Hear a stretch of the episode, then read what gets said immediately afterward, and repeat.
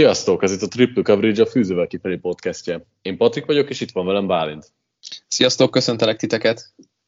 Szia Bálint, túl vagyunk az elődöntőkön, hát úgy, ahogy sikerültek, és nem sokára jön a nagy, nagy döntő. Nagyon gyorsan elrepült ez a szezon, hogy igazából nem is tudtunk fókuszálni mindenre, még annak ellenére sem, hogy Hát itt átlagban mondjuk két hetente összültünk és beszélgettünk dolgokról, de rengeteg dolog kavarok szerintem a fejünkben, így akár csak az elődöntők vagy a döntő kapcsán is. Mi, mi volt az első és mondjuk második gondolatod, miután mind a kettő elődöntő lepergett, és így megkaptuk azt a párosítást, amit igazából így az évelején is gondoltunk? Szia Patrik, hát nem volt egyszerű ezt a két mérkőzést végignézni, mert szerintem szórakoztató dolgokat nem nagyon találtunk benne, egy-két a running back passztól kezdve egy-két dolgon át, de hogy így, így szakmailag, vagy így futball értékben szerintem mindkét elődöntő alulmúlta azokat a várakozásokat, amiket támasztottunk szerintem előzetesen. Hát nekem teljesen olyan érzésem volt ezzel az alabomával kapcsolatban, hogy az első elődöntőről beszélgessünk, mint amit tavaly csináltak a Notre hogy, hogy gyakorlatilag öm, sikerességben, mint támadó és védő oldalon olyan szinten lemosták a cincinnati a pályáról, hogy az így nem, nem látott hatékonyságbeli különbség volt a két csapat között, és hát picit ugyanez az érzésem van a Georgiával kapcsolatban is, hogy oké, okay, vártuk, hogy jók lesznek a futás ellen, oké, okay, vártuk, hogy, hogy a paszt is nagyon szépen meg fogják fogni, de hogy, hogy tényleg három pontot tegyen föl a fél időben, a Michigan azért az elég durva volt, amit láttunk tőlük, és hát amit vártunk tényleg, az bejött legalábbis abból a szempontból, hogy McNamara nem számít egy hogy mondjam, egy átlagosnak, átlagos irányítónak sem, és akkor, amikor ez a Georgia egyre egészségesebb itt a szezon vége felé, ami egy unortodox kijelentés, akkor tényleg arról beszélgethetünk, hogy hát a két legjobb csapat van a döntőben. Abszolút a két legjobb csapat, szerintem ez megkérdőjelezhetetlen, és igazából sajnos azok a félelmek jöttek be, amiket itt főleg Balázs taglalt a podcast alatt, hogy, hogy ezt a michigan azzal, hogy elvették tőlük a futást, és hibák kényszerítették őket, teljességgel megölték, ez, ez sokkal jobban is sikerült a Georgiának, mint gondoltuk. A másik oldali elődöntő egyébként a Cincinnati félig meddig okozott csak csalódást, mert defense oldalon én úgy gondolom, hogy nagyjából ennél többet az Alabama ellen nem feltétlenül várhattunk el, főleg úgy nem, hogy az ő offenzők viszont nem azt, hogy csődöt mondott, de hát egy nagyon jól játszó, jól felkészített Alabama, Alabama, na, Alabama védelem ellen ennyi, ennyit el lett tőlük, sajnos azért még megvannak a gyerekbetegségeik, százszor elhangzott közhely, hogy recruitingban, de akár csak a transferportálon nem annyira kecsegtető célpont a Cincinnati, szóval nagyon nagy a tehetségbeli különbség. Ennek ellenére viszonylag helytáltak, de mégis van egy kis keserű szájíz a szánkban velük kapcsolatban. Úgyhogy így fordulunk rá a nagy döntőre, ami tehát Georgia Alabama lesz, és mit gondolsz, mennyire hasonlíthat ez a találkozó arra, amit az SEC döntőben megkaptunk december 4-én tőlük? Nagyon furcsa, hogy megint meg kell nézni ezt a meccset. Persze abból a szempontból jó, hogy tényleg a két legjobb csapat fog találkozni, viszont nem jó, hogy már találkoztak idén egyszer egy nagyon rangos találkozón. De én nem gondolnám, hogy, hogy hasonló lefolyású mérkőzés lesz, szerintem sokkal, sokkal több dolgot fognak elővenni ezek a csapatok, mert valahol érezhettük, hogy talán azért maradt mindkét csapatnak ugye ott a, a, a tárban, a, a pisztolytárban még egy kis lövedék, de azt gondolom, hogy azért a, a, a azt, amit láttunk az Alabamától az utolsó két mérkőzésen, annak egy ilyen mixe lesz majd, amit ők fognak hozni támadó oldalon. A védelem szerintem ugyanúgy jó lesz, és jobb, hát azt nem mondom, hogy jobb becsap lesz ez a, ez a Georgia, de mindenképpen szerintem teljesen más, hogy kell majd felkészülniük erre, erre a találkozóra. Ott lesz Pickens, ugye egyre egészségesebb ő is, és hát láthatjuk, hogy azért bár nem volt túl hangos mérkőzése, de azért ő egy nagyon jó fegyver. Ugye Brock Bowersnek a, a szereplését azt egekbe lehet magasztalni, de majd megteszed a beharangozó cikkben. Úgyhogy, úgyhogy érdekes lesz az a meccsap is, hogy majd mivel jönnek a levegőben a, a Georgia támadói. Engem ez érdekel nagyon is, hogy mit tud majd az az Alabama passzvédekezés mutatni, ami szerintem nagyon-nagyon jól működött a Cincinnati ellen. Wow, tök jó, hogy erről beszélsz, mert én egyébként pont a másik oldalra leszek sokkal jobban kíváncsi, hogy az Alabama támadói mit fognak tudni kezdeni a Georgia defense ellen, mert John Mecsi hiánya szerintem azért jóval nagyobb érvágás lesz itt, mint gondoljuk, és tudom, hogy ott az előző meccsen csak két és fél negyedik volt pályán, de az a két és fél negyed pont elég volt ahhoz, hogy szétszincálják annyira a Bulldogsnak a védekezését, hogy utána már a végén hiába hajrázzanak, ez ne jöjjön össze, és tudom, hogy ott lesz Jameson Williams a pályán, Brian Robinsonnak szenzációs meccse volt itt az elődöntőben, de ettől függetlenül szerintem Williams ellen, ha fölkészül hasonlóan jól a Georgia, mint tette ezt a Cincinnati, és elveszik a passzjátékot tőlük, nyilván viszonylatokból kell beszélni, tehát nem fogják teljesen elvenni, de hogy limitálják, akkor szerintem itt bajban lehet az Alabama, mert úgy futni a Georgia ellen, mint a Cincinnati, na, Cincinnati ellen tették, hát korán sem fog tudni. És ez ő, szerintem egy nagyon fontos faktor lehet ö, a Georgia ellen, mert ott az, az SEC döntőben igazából a második negyedben két hosszú ö, Williams passzal, vagy hát elkapással nagyon gyorsan megégették a Georgiát, és ö, kicsit a fejekben is űrt okoztak, vagy ö, hát összezavarodást okoztak a Georgia defense fejekben.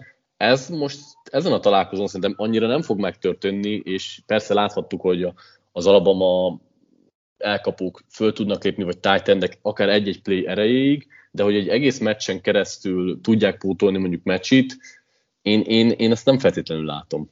Igen, ez jó, hogy kiemelted, hogy meccsnek a hiánya talán ezen a mérkőzésen sokkal jobban fog hiányozni, vagy sokkal jobban szembeötlő lesz, mert amit beszéltünk a, a pótlásáról meccsének, ugye az, hogy mondjuk ott lesz Letu, ott lesz Bolden, ott lesz a többi Titan, aki majd kisegíti uh, Youngot, ez mind a pálya közepén érvényes, tehát középre menő labdák, befelé vágó útvonalak, ebben volt jó a Cincinnati ellen az alapban, és ezt várhattuk is, mert a Cincinnati-nek ez a játék az egész évben nem ment, nem tudtak védekezni a titan ellen, amit tökéletesen használt ki adott szituációkban az Alabama, de akkor, amikor egy Nekobi Dean van az ellenfélnek a védelmének a közepén, akkor ez nem fog működni. Mit gondolsz, ha meg kéne nevezned egy-egy embert mindkét oldalon, már szerintem az egyik, egyikük neve el is hangzott, sőt lehet, hogy mind a kettő neve elhangzott, akkor ki lenne nálad a két kulcs szereplő? Mindegyik, mindegyik ö, csapatból egyet-egyet mondhatsz. Egyet-egyet mindkét csapatból? Huha! Yep. Uh, én azt mondom neked, hogy azért lesz nagyon érdekes ez a találkozó, mert ugye az Alabama secondary az hát meg van fogyatkozva, és akkor tegyük tegyük oda Kool-Aid McKinstry-t, aki, aki ugye a beugró cornerback Josh Job helyén, és a rövid oldali cornerback is neki érdekes feladata lesz majd, amikor Pickens rajta van a két egyes egymáson. Azt gondolom, hogy ez egy nagyon fontos párharc lesz, hogyha ott Pickensnek a, a, a helyzeti előnyét, vagy a testi előnyét ki tudják használni, akkor szerintem fogják szórni a labdákat, és sokkal nehezebb dolga lesz McKinstrynek azon az oldalon, illetve nagyon kíváncsi vagyok, hogy akkor ha az Alabama támad, akkor Deannek az oldalát, vagy zónáját mennyire fogják keresni, mert hát most néztük ezt a Michigan-Georgia meccset, és oké, okay, hogy, hogy nem volt egy nagyon nagy támadó, vagy levegőben nem volt olyan jó ez a csapat, már Michigan oldalon, de Dean hát elképesztőt játszott megint. Tehát néztem, hogy gyakorlatilag repült a pályán, elképesztő volt. Igen, én sokkal nyilvánvalóbb dolgot hoztam, illetve majd utána még beszélünk egy emberről, akinek a neve egyszer sem hangzott el, és hihetetlen, hogy milyen keveset beszélünk róla, akár csak itt a podcastek alatt is, pedig ő szerintem az egész liga legjobb játékosa, de szerintem ami nagyon fontos lesz, hogy Bryce Young, igen, Will Andersonre gondolok, nem tudom, hogy ezen a meccsen mennyire lett tényező, mert az, az a baj, annyira jó, hogy ez, ez a college football elrondon állja, hogy azért nem beszélsz róla, mert már annyira egyértelmű, hogy jó, hogy nem kell. Igen, igen, meg hát annyira egyértelmű, hogy az ellenfelek is ö, kiemelt figyelmet fognak rá összpontosítani, hogy, hogy így adja magát az egész párharc meg szituáció, majd a beharangban egyébként jóval több szót szenteltem Will Andersonnak is. Ezért is nem beszélünk róla most. Meg hogy mennyire zseni, de én egyébként azért nem akartam feltétlenül őt kiemelni, mert úgy gondolom, hogy a Georgia nagyon jól tudja, hogy rá kell készülni, nem hiszem, hogy egyszer, egyszer csak megkockáztatnák, hogy mondjuk ott hagyják egy az egyben, és rohamozzon, illetve ne próbálnak elkerülni minden lehetséges módon. Hát az első meccsen egyébként egy szekje volt, és kettő negatív yardos szerelése, tehát úgy, ahogy tudták limitálni, már amennyire ezt annak lehet nevezni, de biztos vagyok benne, hogy lesz impactja a meccsre. Az a kérdés, hogy lesz, lehet-e meccs döntő impactja majd a meccsre. Amire sokkal jobban kíváncsi vagyok, mert bár megkapta a Heisman trófát Bryce Young, nagyon-nagyon kíváncsi vagyok, hogy itt most a legfontosabb mérkőzésen megint meg tudja mutatni, mutatni hogy olyan higgadt és pontos játékos ő, mint egész évben volt, valamint szerintem nagyon fontos lesz az, hogy a lábait mennyire tudja használni. Mert egyébként azt látom rajta, hogy nagyon helyesen azért nem erőlteti ezeket. Tehát ő nem az az első gondolata egy rítán, hogy ah, nincs lehetőség, megijedek és, és futok, mint amit egyébként az NFL-ben is egy nagyon sok irányítótól látunk, hanem mindig keresi a megoldást, és meghosszabbítani, meg akarja hosszabbítani nem feltétlenül lábbal a játékot, hanem kicsi kimozgással, és keresi a következő célpontot. Viszont a Georgia ellen szerintem most fontos lehet, hogy amikor kínálkozik lehetőség, amikor a, a Georgia hátraküld zónázni sok embert, akkor, akkor fussa meg azokat a first downokat, amiket elé kínálnak. Az első meccsen egyébként ezt megtette, majdnem körülbelül 50 yardot hozott, és három first is lábon tett meg. Szerintem erre most is szükség lehet, tehát nálam nagyon fontos lesz, hogy Youngnak ugyanolyan érett lesz a játéka, mint amilyen egész évben volt.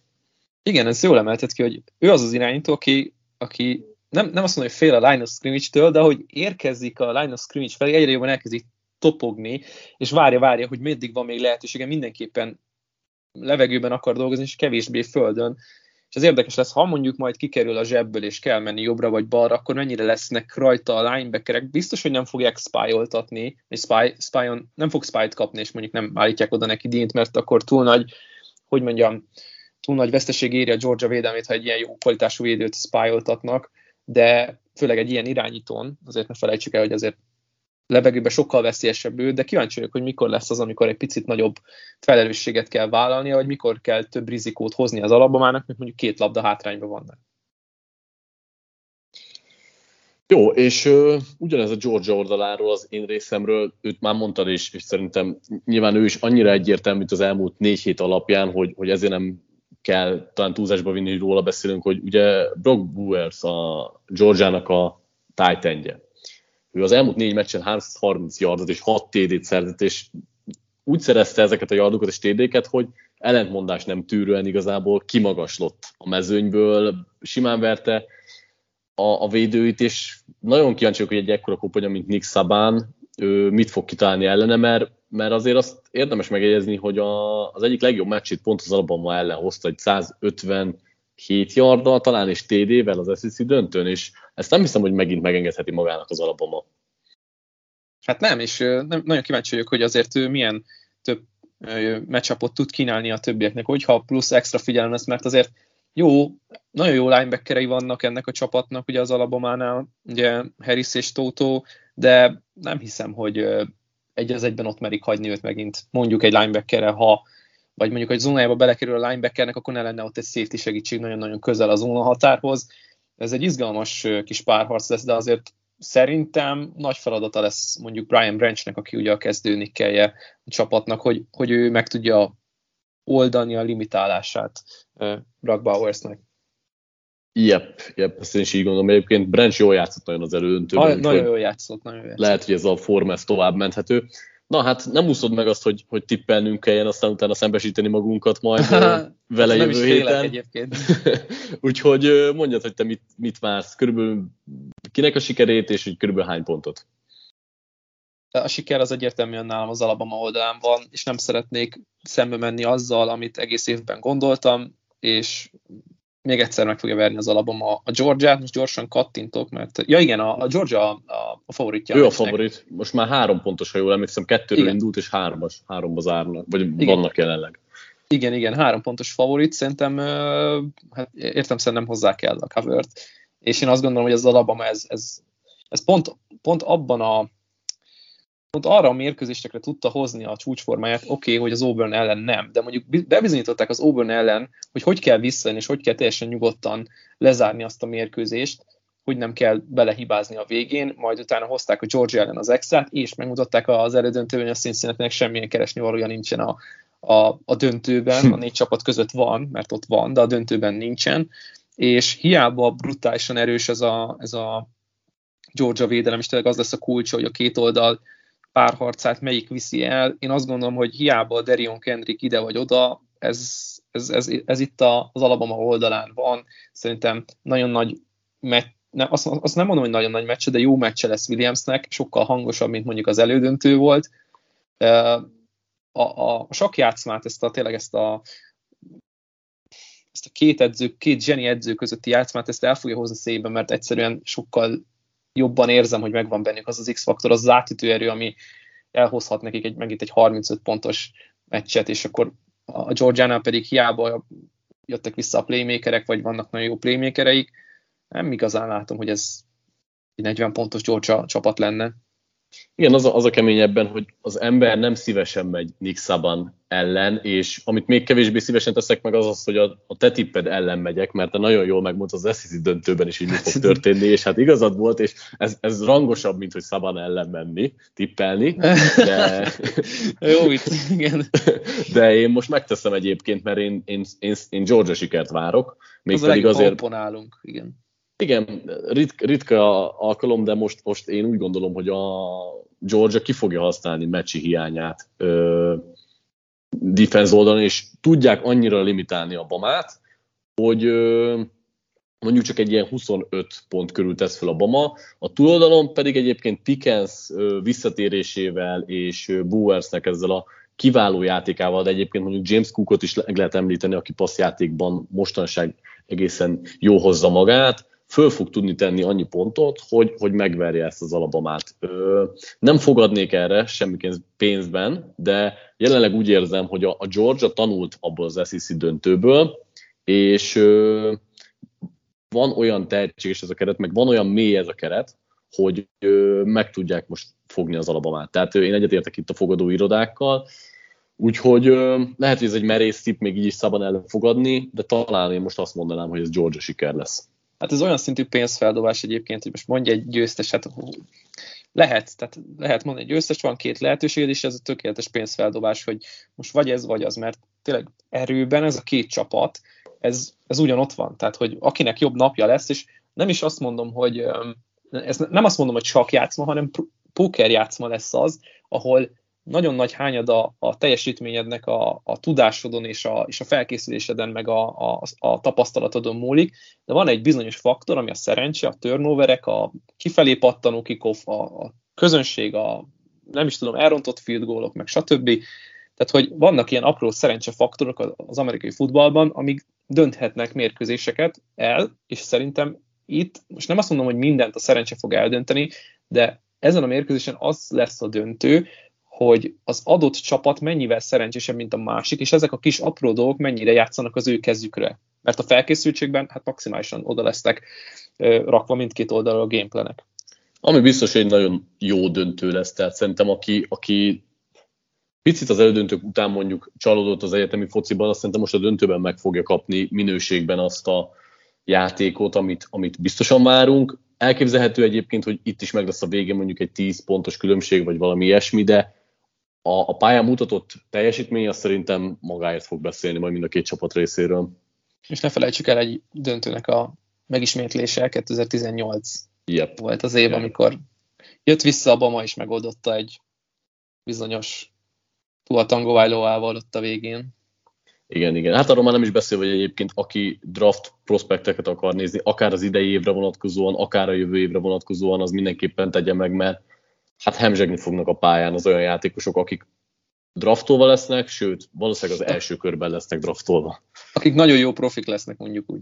Igen, igen, igen, igen. Na, most, hogy így beszéltünk röviden a, a döntőről, lépjünk tovább, és volt pár érdekes hír itt az elmúlt napokban. A legérdekesebb az az, hogy Dillion Gabriel, ö, aki komitolt már egyszer a UCL-ére, most meggondolta magát, és úgy tűnik, hogy az Oklahomához megy végül, ahonnan viszont Caleb Williams a tavaly berobbanó freshman távozik, és nem csak ő távozik, hanem hát mondták a csapattársai közül többen is az elkapók közül, nagyon szeretnek vele játszani, és friss hír, hogy Mario Williams már bejelentette, hogy transferportál most lesz, és szerintem még várható, hogy még többen esetleg élnek ezzel. Mik a, mik a gondolat, hogy azzal kapcsolatban, hogy Gabriel megy az Oklahomához, illetve ezzel az egész transferportálos QB keringővel, ami itt most már kezd egy picit talán bohózat irányába menni, azzal, hogy igazából minden létező irányító, akinek nem stabil csapata volt, vagy, vagy csak egyszerűen nem tudom, többet akart, az most így úgy dönt, hogy akkor transferportál máshol köt ki, majd dekomittál, és másik helyre komittál, és hogy kellene erre egy szabályzat, nem? Vagy, vagy valahogy élét kéne ennek venni, mert picit így furcsánnak hat az én részemről, hogy most már mindenki eldönti, hogy a következő évben itt játszok, a következő évben meg ott játszok. Ugye úgy kezdődött az egész, hogy a, az Oklahoma kezdőirányítója, ugye az első és kezdőirányítója lejátszotta a ball mérkőzést, ugye Caleb Williams, majd utána tette egy nagyon furcsa nyilatkozatot, hogy hát nem tudja, hogy mit, mit hoz a jövő még Normanben, Oklahomában, és hát ennek megfelelően ugye néhány nappal később bejelentette, hogy ő megy a transferportára, de ez nem volt egy hivatalos bejelentés, ez csak egy, egy bedobott mondat volt, amire egyből le is csapott Dylan Gabriel, aki egyébként ugye az Oklahoma előtt a UCLA-hez köteleződött el, és ugye ne felejtsük el, hogy a, az Oklahoma jelenlegi stábjában, az új stábban ugye Brent Venables lesz a, a vezetőedző, és Jeff Leby lesz a támadó koordinátor, aki korábban a UCF-en dolgozott együtt Gabriel, és emlékszünk arra a 2019-es szezonra, hogy azért bár kis csapat a UCF, de, de nagyon szépen dolgozott ott Gabriel, és hát ugye Jeff Leby most gondolom kapva kapott a lehetőségen, hogy akkor, amikor elmegy a kezdő irányítója, vagy bejelenti, hogy szeretne elmenni a kezdő irányítója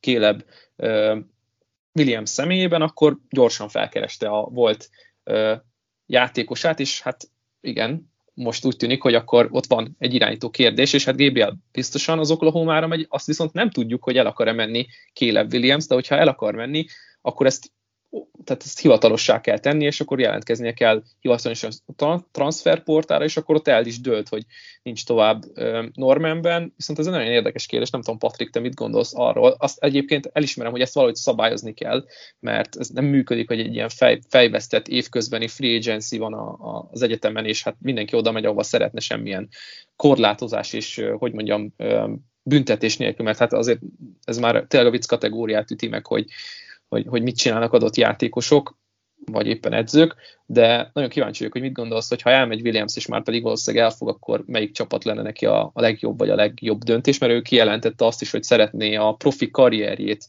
előtérbe helyezni, és egy olyan csapathoz menni, ahol az ő egyéni fejlődése a legfontosabb.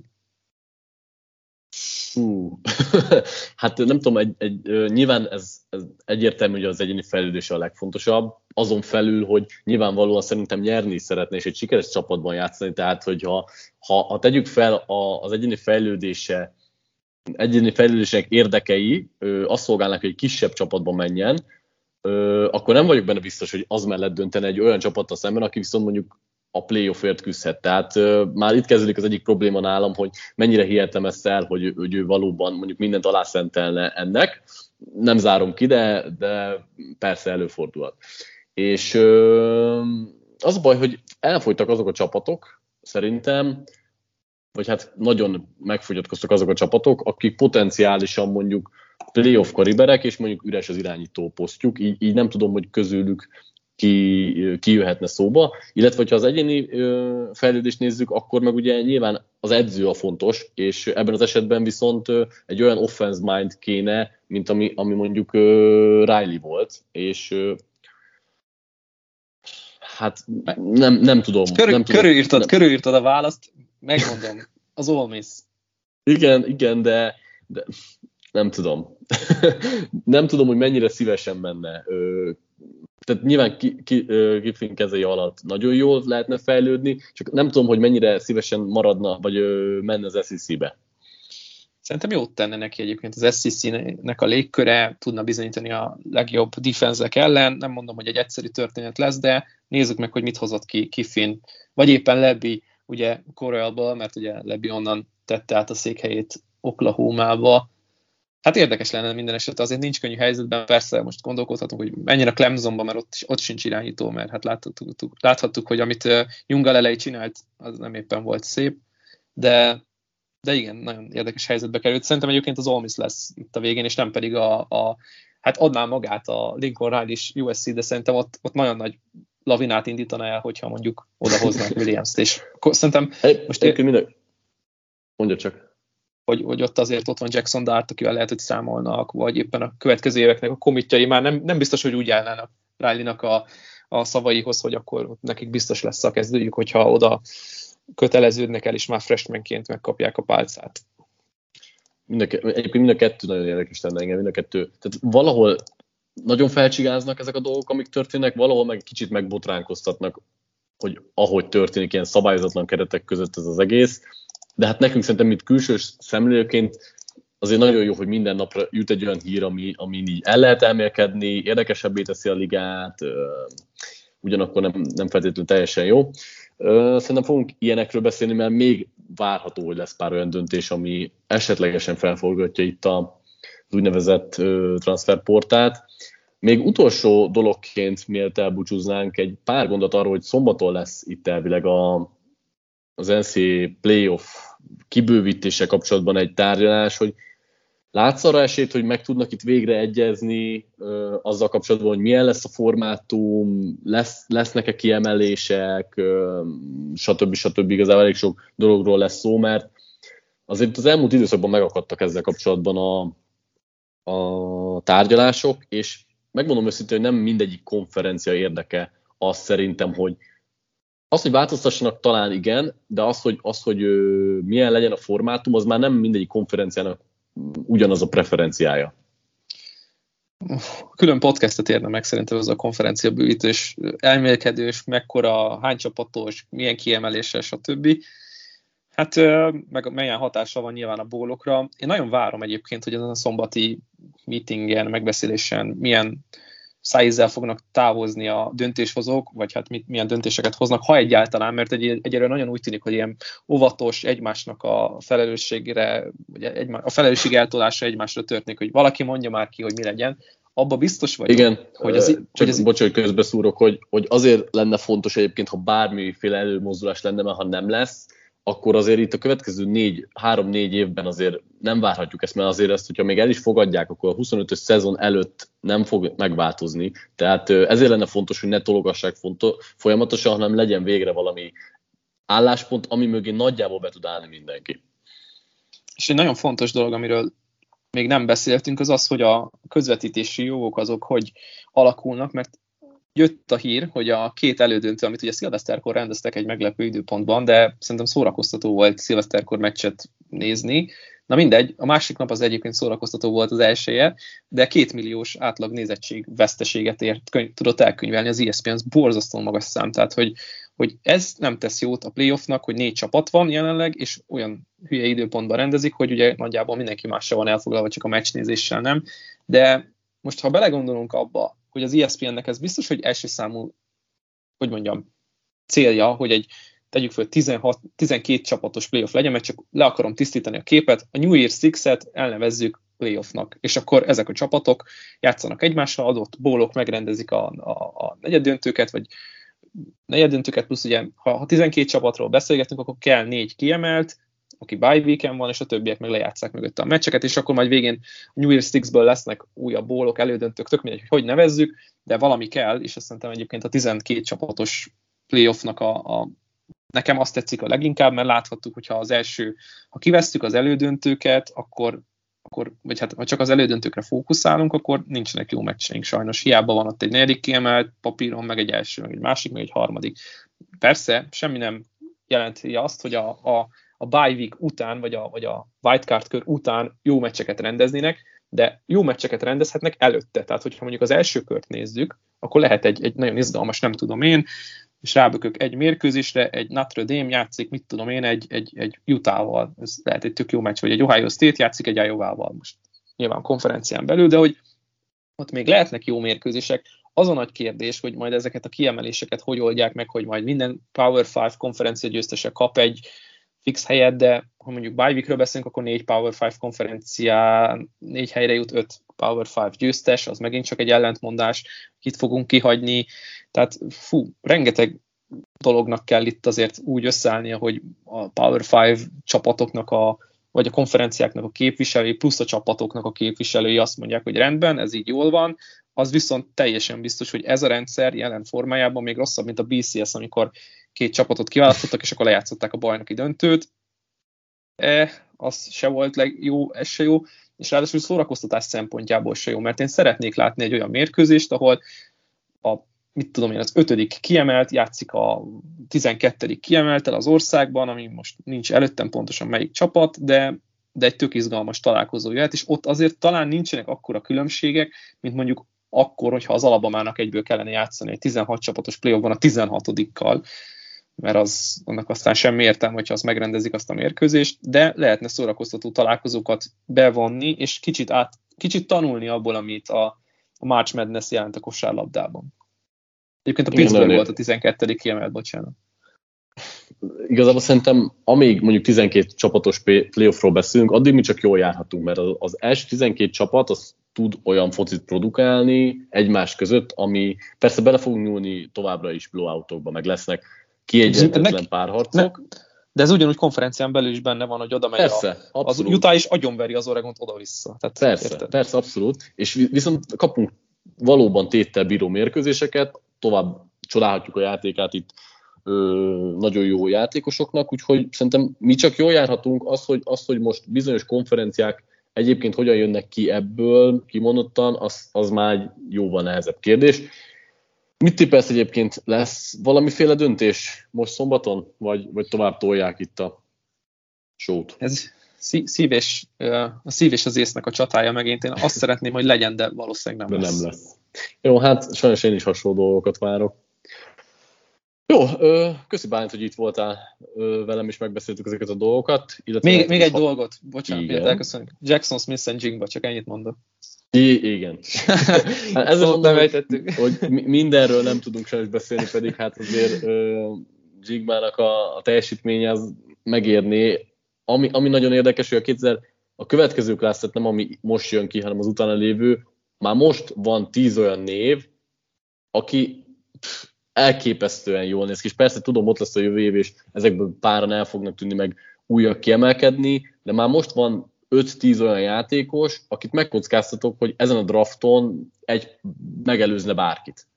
És ez hihetetlen kijelentés, meg, meg nagyon korai, de konkrétan van öt olyan játékos, akért úgy lehet, nem tudom, olyan szinten játszik, olyan szintű játékos már most, hogy, hogy szerintem lenyomja az idei klassz. Na mindegy, ez, ez is lehet majd esetleg egy későbbi podcastnek a témája, ha, ha nagyon előre akarunk szaladni.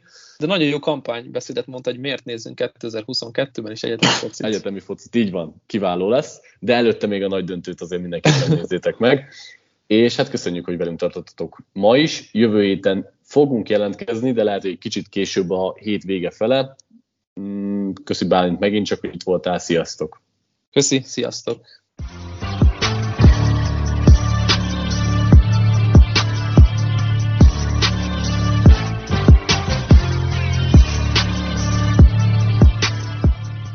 Ha más podcastekre is kíváncsi vagy, hallgassd meg a Béton műsor ajánlóját.